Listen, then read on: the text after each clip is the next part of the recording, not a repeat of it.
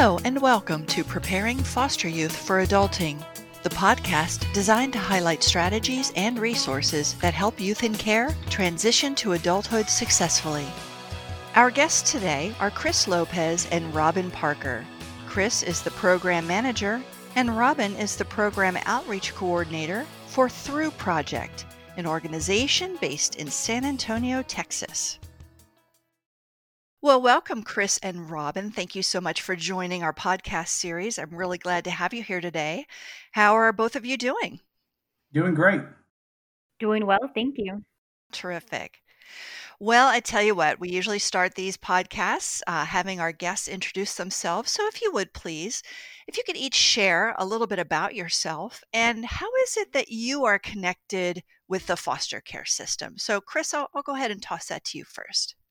Hi, uh, so my name is Chris Lopez. I am the program manager for Through Project. I have been working within the foster care system for about 10 years, a little over 10 years now.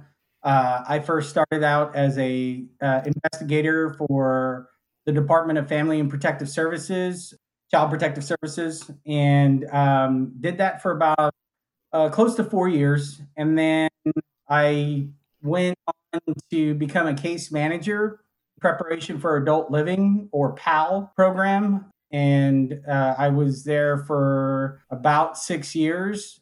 During my time there as a case manager, so I would um, help young adults who were aging out of the foster care system, connect them with their benefits, help them with resources, uh, kind of get them on their feet with school or employment or housing, whatever the case may be.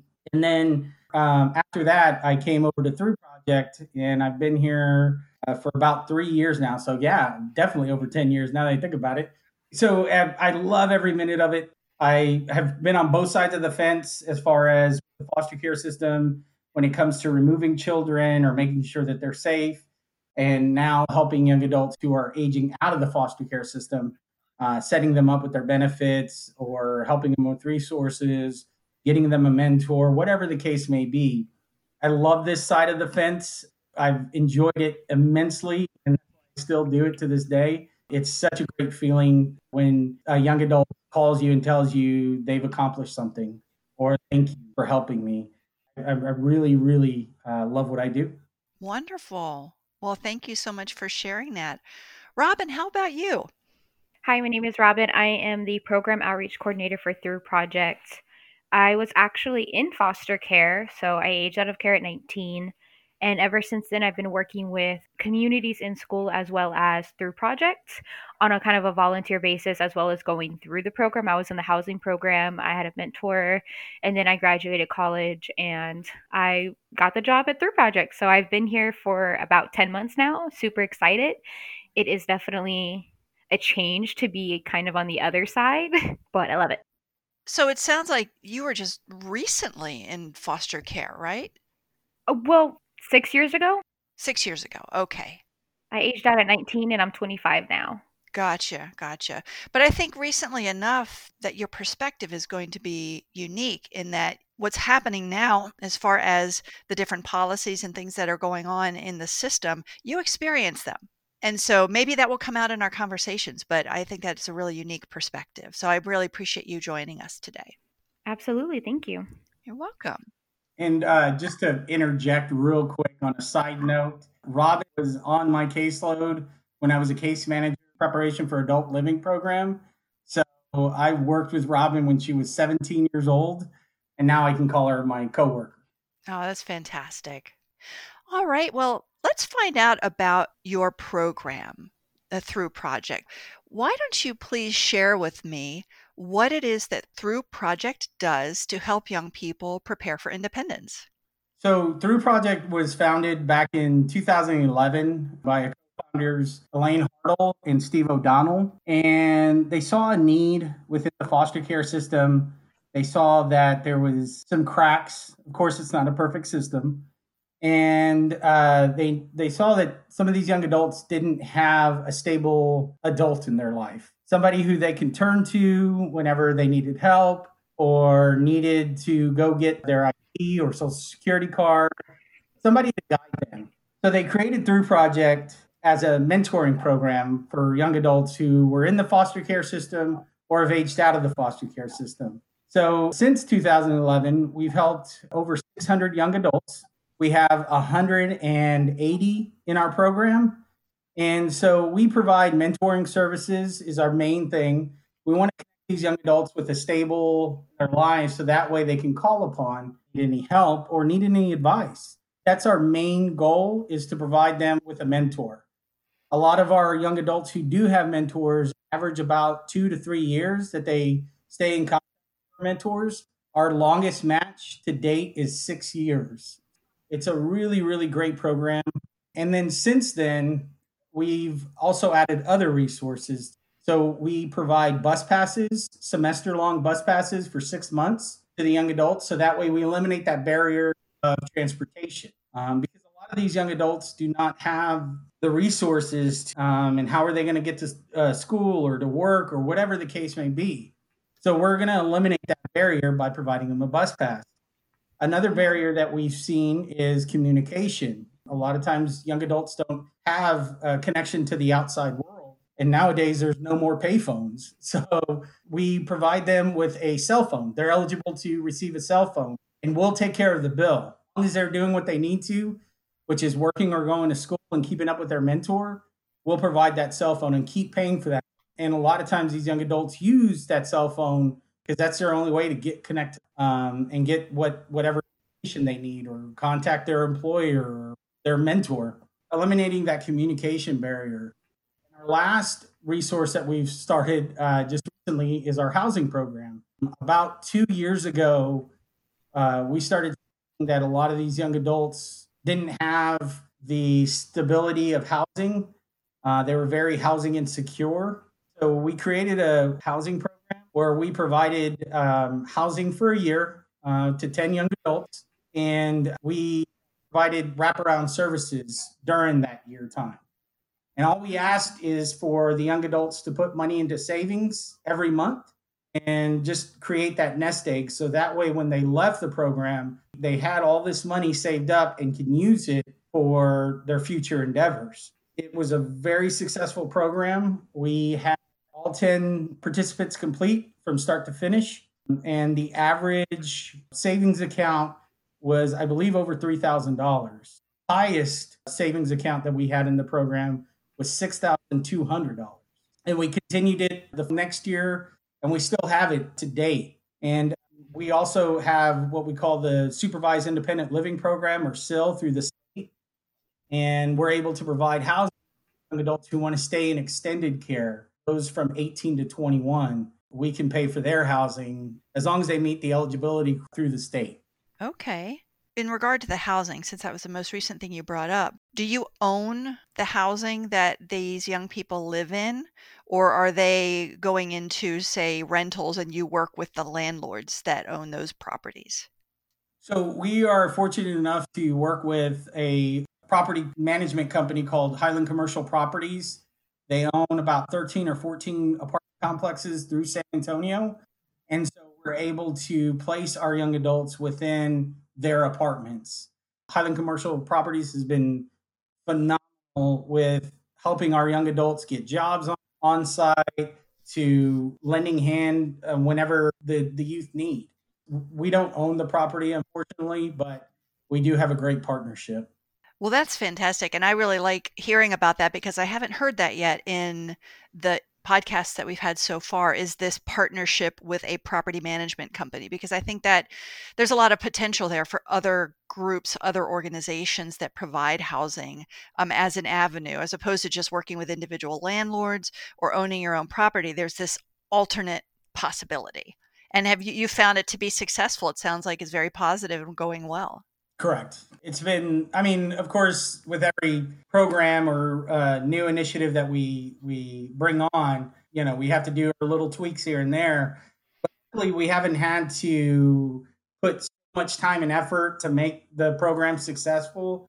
We just we just show them the youth that hey, look, we're here to help you as much as you're here to help yourself. If they're not willing to participate or follow you know, unfortunately, it's it, it's sad to say, but we have to dismiss them. just because we want to make sure that these young adults that we do accept into our program to better themselves and become self-sufficient and independent. Right, exactly. Well, Robin, why don't you, if you could please share what you do as the program outreach coordinator there? Yes. So I am the program outreach coordinator, and a huge, huge part of my job is the matches. So I match the mentors with the mentees they fill out the application and on the application it asks them for like their interests so if they like camping or art or like sports and then based on that i put it into a system called innovative and it matches based on how much they have in common. And i take distance into consideration. I take background into consideration. If there's somebody who wants to go into the military and i have a military person who's available i'm like yes absolutely. I also do the trainings. So the mentor trainings we used to have them once a month. Due to the covid-19 outbreak we aren't doing them in person anymore. We are doing them via Zoom, and I've had a lot of success doing that. So I'm happy to say that we're able to get the youth who we have waiting for a mentor that that's somebody that we do. Um, I also go out to the different, not right now because, you know, of course, most of the placements are shut down, but I'll go out to placements like Boysville and such, and I'll go and speak to the youth about kind of our program. I'll go and I'll speak at luncheons, I'll do events, I'll go to PALS events, which is preparation for adult living services, which is contracted through BCFS, which kind of helps foster youth get prepared for life after foster care and then I handle any match concerns. So if they're having issues or if they need help on guidance or anything like that, I'm the person that they typically go to. Okay. And are these mentors volunteers? Yes, they are. They don't get paid. So they go through a background check, they go through our training course, and then they commit to one year meeting face to face once a month, and then at least reaching out via phone, text, or email at least once a week. And how do you find your mentors? Is it something that you go out and speak to groups about and try to sign people up through that avenue? Yeah, absolutely. So I've gone to different organizations before. We've gone and spoken at corporations. We've gone and spoken at churches our events. Um, a lot of the times, it's our program is really word from mouth. So they have a friend who's a mentor, and they're like, "Hey, like they're telling me about this program. I really want to try it out, see what it's like." Social media has been a tremendous outreach platform because people see it and they're like, hmm, what is this? And they'll go on our website and they'll look and they're like, hey, and then they'll reach out and they're like, hey, can I learn a little bit more about the program? So we have different avenues, but I would say that word of mouth, social media, and then we do, you know, when people ask us, hey, can you come out and speak at our lunch or can you come out and speak to our organization? A lot of organizations are really amazing in that they actually give credit to people who do volunteer work. Okay. Yeah, that's that's a motivation. Yeah. Definitely. And what are the ages of the youth uh, as far as mentoring? Do you mentor them upon aging out, or do, are you mentoring any young people while they're still in foster care? So we work with youth ages 14 and up. I want to say that statistically, our youth range from 18 to 22 is about where most of our youth kind of fall into. So we get them a little bit before they transition, when they're transitioning, and then when they are out. But you don't have many that are still in foster care. The smallest number would be that younger group. Well, we do have quite a number who are in foster care, especially those who are in extended foster care, for instance, or at some kind of placement like Boysville or something.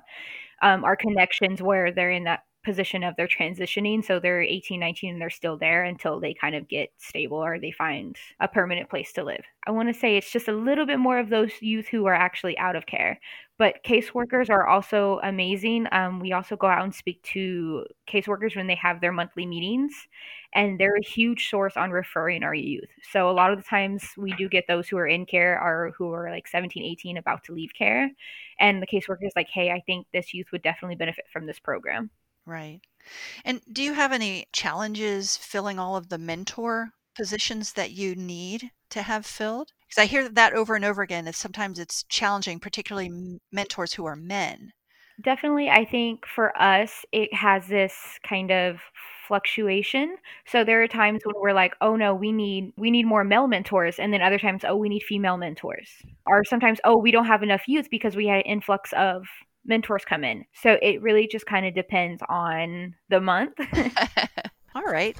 And you mentioned a system, and there might be some listeners who would be interested in knowing a little bit about that. So before we move on in our questioning, you mentioned a system called Innovative. Could you please explain that a little bit and what that does for you? so Chris, you can correct me if I'm wrong, but it's the it's just kind of this program that we use and it's kind of like a dating profile in a way.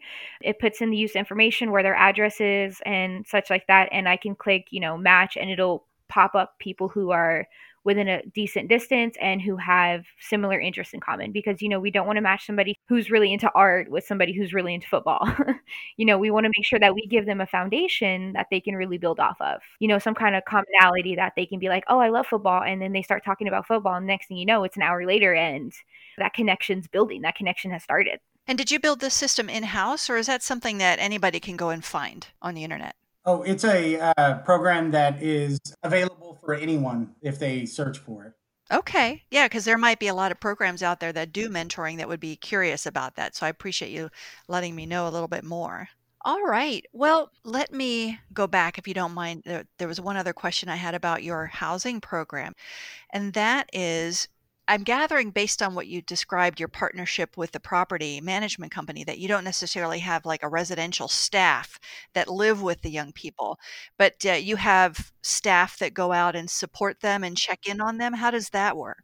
Yes, so we have uh, staff that go see the young adults at least twice a month. If the need is there and we see that they need a little bit more support, we'll go out there once a week just to help the young adult. And we, again, we provide that wraparound service. So the young adult is having a difficult time finding employment or needing help with food or whatever the case may be, we have staff that provide those resources for the young adults. So, yes, we do have staff that go out there and uh, meet with the young adults. Again, we also, the property managers at each apartment complex know our program, know our kids. So if there's any kind of concerns or they see anything, they're always willing to pick up the phone and call one of us and say, I think such and such is needing help with food, or I saw such and such walking down the road and uh, there was a bus stop right in front of our apartment complex, help with transportation. So they're good about keeping an eye out on our youth as well. Well, that's great. Now, do you put them through any kind of training, the property mm-hmm. management staff, or is it really just meetings to to kind of come on a, to agreement on how to communicate with each other? Right, right. It's just meetings on how to how to communicate with each other with the property staff and they're just already well trained as it is dealing with different people that live at their property. So they're they're really really well trained and they all have such a great heart and passion to help our young adults. Oh, that's so good. I appreciate you um, indulging me in answering that question. I didn't want to lose that question about the housing, but I'm going to jump back to the mentoring, Robin. And I had a question about whether or not your mentors follow a particular curriculum as far as, you know, you know, we want to talk with them at this age about education skills. We need to talk with them at, at this age about keeping an apartment or whatever the case may be. Do they have a particular curriculum that they need to check off? Or is it really more about the individual needs and goals of the youth themselves? Yeah, absolutely. So we really do try to do it on an individual case all of our youth are amazing and they come from such different backgrounds and they all have such different goals. So what one goal is for one, like going to the military, we have one who wants to go into the military, is going to be different than a goal for, a, for instance, a, another young man in our program who wants to go to welding school. So it just kind of depends on a case by case basis. When during the training, we'll talk a little bit about different um, ways to communicate and we'll talk about kind of a little bit more about our youth and we'll give them we're very big on examples during training so we'll give them different examples of the youth. And then we are very hands-on with our mentors. We're constantly answering calls text message emails if they have questions or if they're like hey my mentee was talking to me about this. Can you help me process it? And that we're there and we kind of help them along the way so it really is more of like an individual case, and we go based off the youth. Are they in care? Are they not in care? Are they living with biological family? Are they going to be in a placement? Are they going into extended care? What is it that they're going, and where is it that they're going to, and how do we help them get there? Right. Do you have any young people who, I want to use the term graduate, but leave your program successfully, turn around and want to be mentors then? Yes, we do actually. So we do have what we call our graduate program, and that's the youth who are still if they ever need help you know we're more than happy to help them. I'm technically i was considered a graduate before i started working with the program um, where that they've either finished school or they're in school and they have the necessary life skills to be more independent and their mentors will be like oh well can i mentor another youth? Because mine doesn't need me as much because you know they're independent. They're successful in their own right. So we do have what we consider our, our graduate program. We've had just i think at our last technically it's last year, but at our last event um, before everything kind of happened, we actually had one of ours who became a teacher and she's like, Hey, can I be a mentor next year? Absolutely. There's no reason why they would never be able to do it. And I always love when they express interest in being a mentor because they've been in the youth's shoes. They know what they're going through. Right, exactly. And I would imagine that the young people could feel a, a connection much, much quicker yeah, there's always this, I, I like to say a lag time where, you know, the mentor and the mentee are kind of getting to know each other and the youth is like, can I trust you? Can I not trust you? So um, there's definitely that, you know, when you share the same background, it is. But I think our youth also learn so much from having somebody who's not from the same background.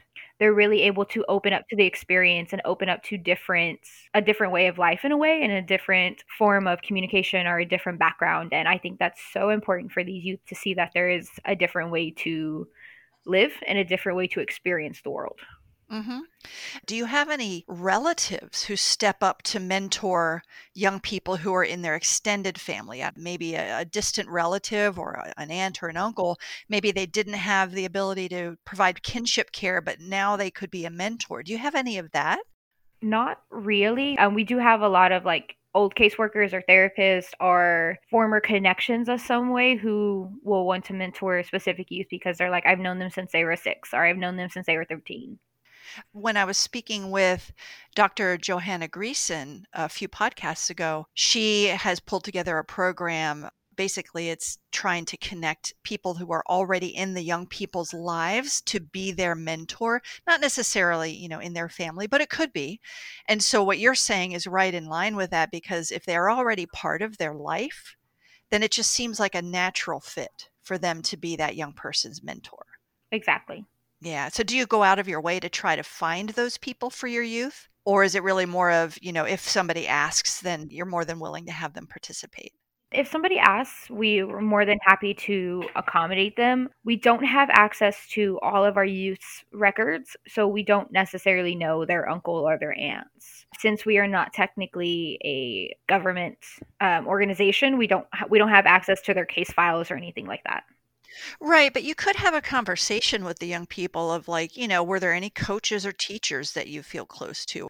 Eh, that kind of thing where you you're talking with the young person about their background and who they might like to be a mentor. Do you do you ever go from that perspective? Before I match the youth, I do talk to them. I do have a kind of a mini interview and where I ask them kind of what they're looking for and talk to them a little bit about their interest. If they express an interest in having somebody specific mentor them, we're always open to that. So it just depends on the youth when I talk to them. Right, right. Okay. I, I don't need to push it anymore. I just was just curious about that because that concept that she had presented about really digging in and trying to find people that the young person's already connected to. I'm trying to see how could that work with existing mentor programs? Can it be integrated or not? So I was just curious about that. So let me ask you this. You had mentioned COVID 19. Could one of you share how did COVID 19 impact your organization and how did you manage through that? Of course, COVID 19 affected all businesses and nonprofits. And, and so we had to adjust how we were going to serve our young adults and our, our mentors. We did ask that they respect the stipulations as far as no face to face contact or you know wearing masks things like that and we encouraged video chat uh, getting on the phone doing FaceTime, Zoom, whatever the platform it is, so the young adult can get some kind of interaction that's face to face instead of just over the phone or through text message or whatnot. So we've had to, again, kind of adjust a little. It hasn't impacted us greatly as far as our numbers dipping or not getting enough mentors or things like that but we have had to help our young adults quite bit through this time with resources and jobs. Uh, luckily, we did get a grant to provide groceries to these young adults. We have been able to give them uh, gift cards to Walmart or whatever grocery store that's around them. And uh, that's helped them out quite a bit to bridge the gap. We've also been able to put resources on our website. So if the young adult is experiencing any type of financial crisis or whatever the case may be, they can always refer back to our website because we update that daily. Right, right. I would imagine that you probably had quite a bit of job loss among your youth.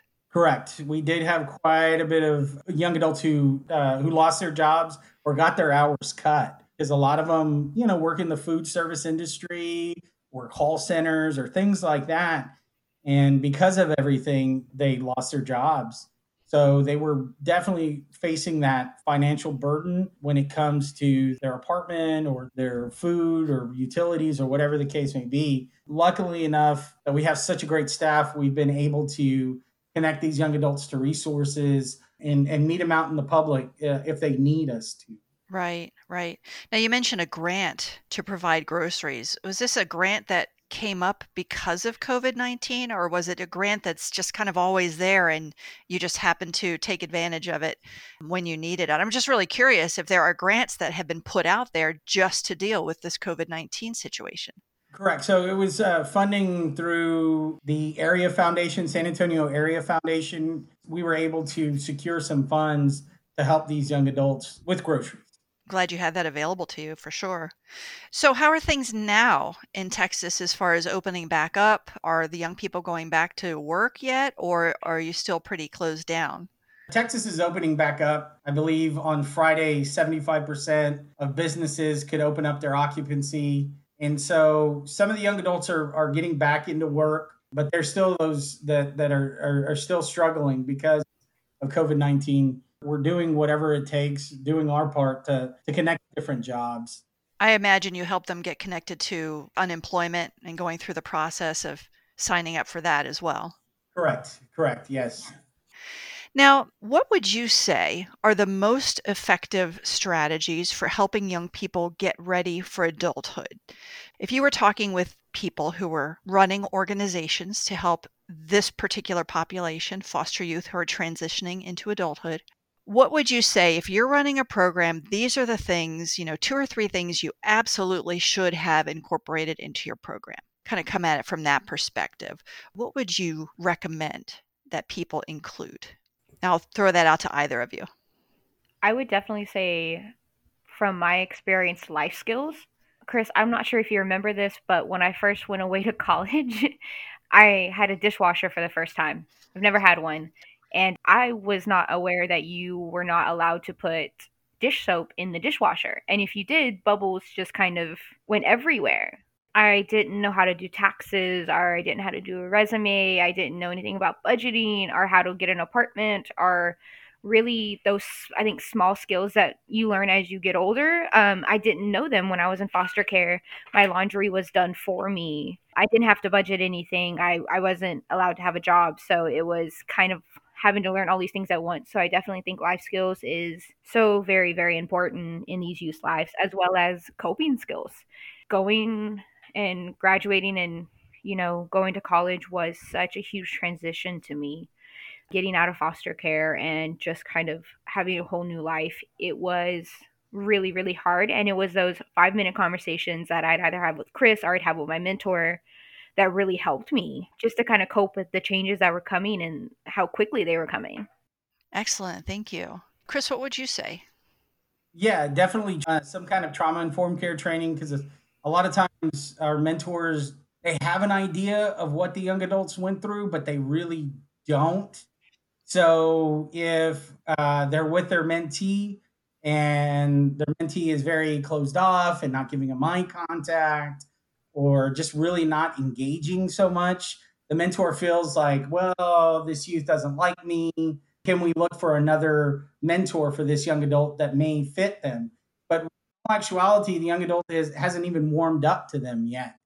And so I, I definitely feel like some kind of trauma informed care training would greatly help the organization and the volunteer who's working with that young adult because they're really the front line. You know, yes, we're here to support and we're here to guide them and help them in any way they can.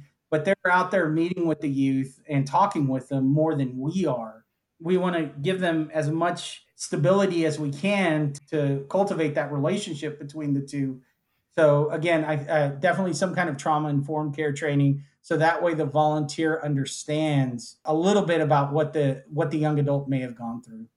Right, sure. Now, in your organization, do you have someone on staff who's, say, certified to provide that kind of training, or do you work with a partner agency for that? So, we don't have anyone on staff to provide that kind of training. We either refer out to another agency or um, we have them click on a link. The Texas Department of Family and Protective Services has a, a great video, 45 minute video that talks about trauma we we tell them to please at the end of our training we send that link with them and uh, a lot of the mentors actually all of the mentors can get a better understanding. We do kind of touch on the emotions and what to expect when working with a with this population.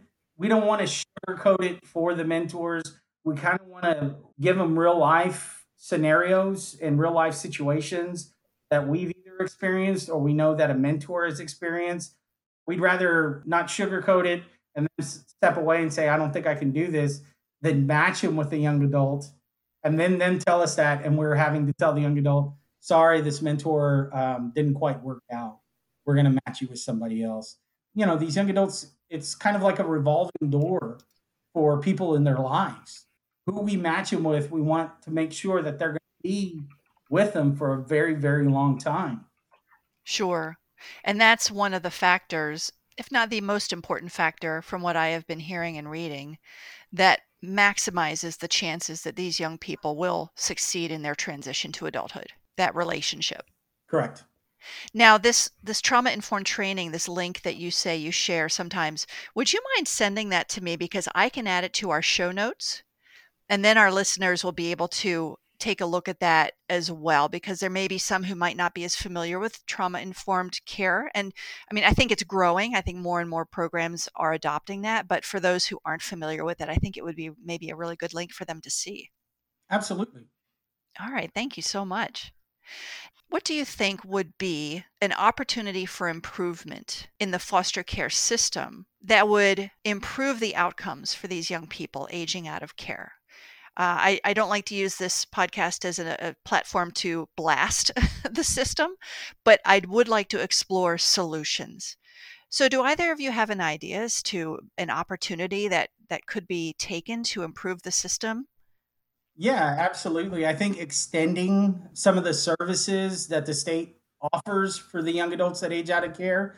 18, you know, our, our youth, the other side of the, the fence, the grass is greener. They think that but they don't realize that that's life and life is not going to be kind to anyone going into it. So for an adult who's 18 probably hasn't graduated from high school or doesn't have a ged and thinks that well you know what? I'm, I'm going to move on. I'm going to go get my own apartment things like that and then all of a sudden it's whoa i don't know what to do or i don't know where to go or i don't know the money to put down the deposit for for my housing you know so i think that extending more resources extending the age because at 21 their benefits a lot of their benefits end here in state of texas. So at i mean i know at 18 i was uh, immature so i didn't know how to navigate or do things on my own at that age. But i had my my family and my friends who supported me and helped me through those times. But who do adults look to? Who's going to step in and say, you know, come on, let's enroll you into this GED program, or come on, let me do your applied Texas and FAFSA, so that way we can get you into college.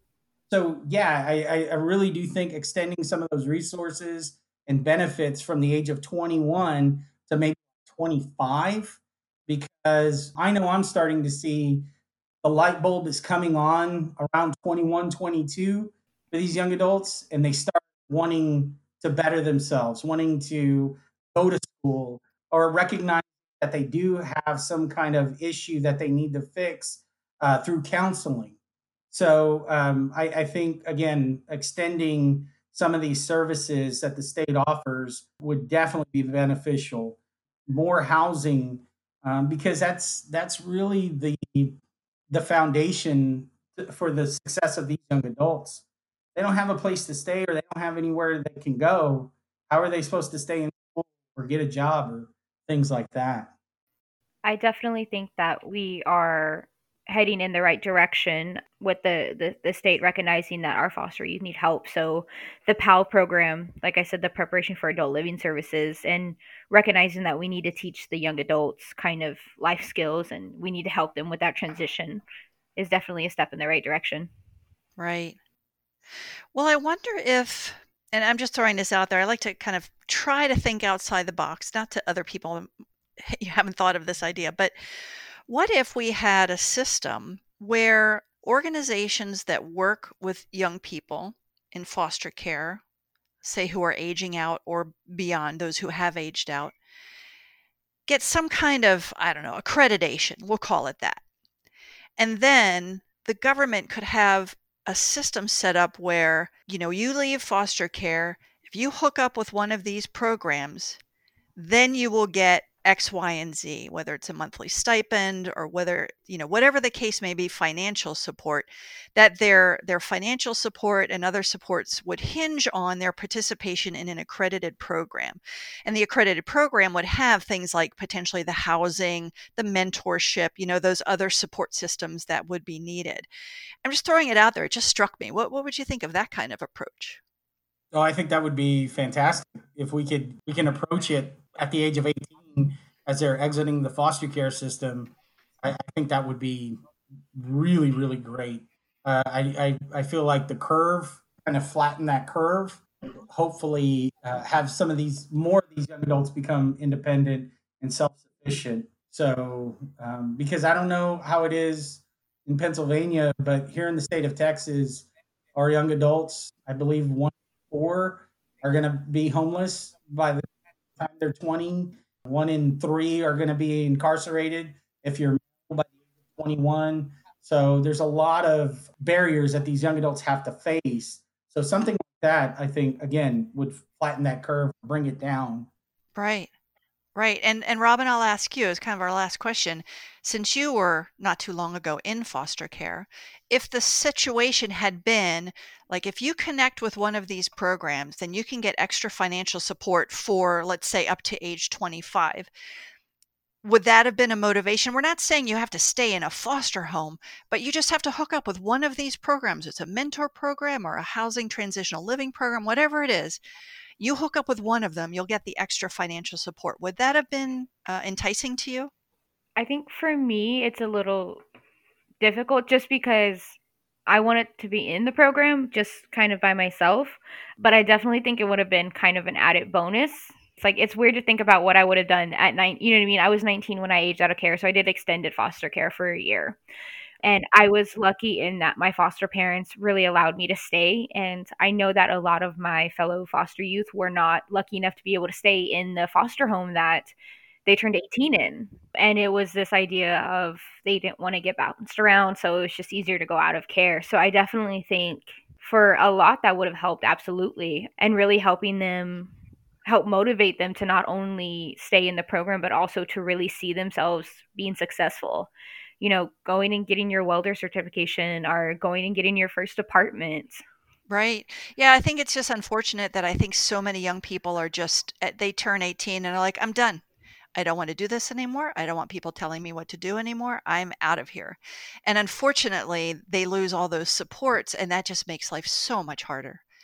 And so the question is, how do we motivate them to stay? So that's a discussion maybe for another day. how to motivate them to stay and take advantage of the programs that exist. Um, but I, I know we're at the end of our time. So I will ask real quickly how could people get in touch with you, Chris and Robyn, if they wanted to either talk with you about your program, maybe bounce ideas off of you about their program? Or even, you know, provide donations. How, how could people get in touch with you? What's the best way? Yes, um, you can reach THRU Project through our uh, THRU Project cell phone, and the number is 210 852 0220. or you can reach us at info at thruproject.org. If you would like, you can also reach me through my direct email, which is robyn, R O B Y N, at thruproject.org for any questions, any donations, anything like that. You can also visit our website, thruproject.org, uh, to get more information about our program and to connect with any one of us. I believe our contact information is on the website, and you can learn again more about our programs, what we offer, and what we do. Oh, fantastic! Thanks very much, and we'll also have the link there to THRU Project on uh, in the show notes of the podcast, so folks can click on that and go right to your website. So I just want to thank you both so much for participating today, uh, Chris and Robyn. I really appreciate you sharing about your program and your thoughts on the foster care system. I just wish you all the best moving forward. Well, thank you so much. Thank you for having us. Thank you so much. Oh, you're so welcome. And for those who have listened to the end, I really thank you very much for doing so. We put out our podcasts every one to two weeks, so just keep an eye on the website or any of the podcast distributors that we have listed on our website. You can find our podcast there as well. Thank you very much.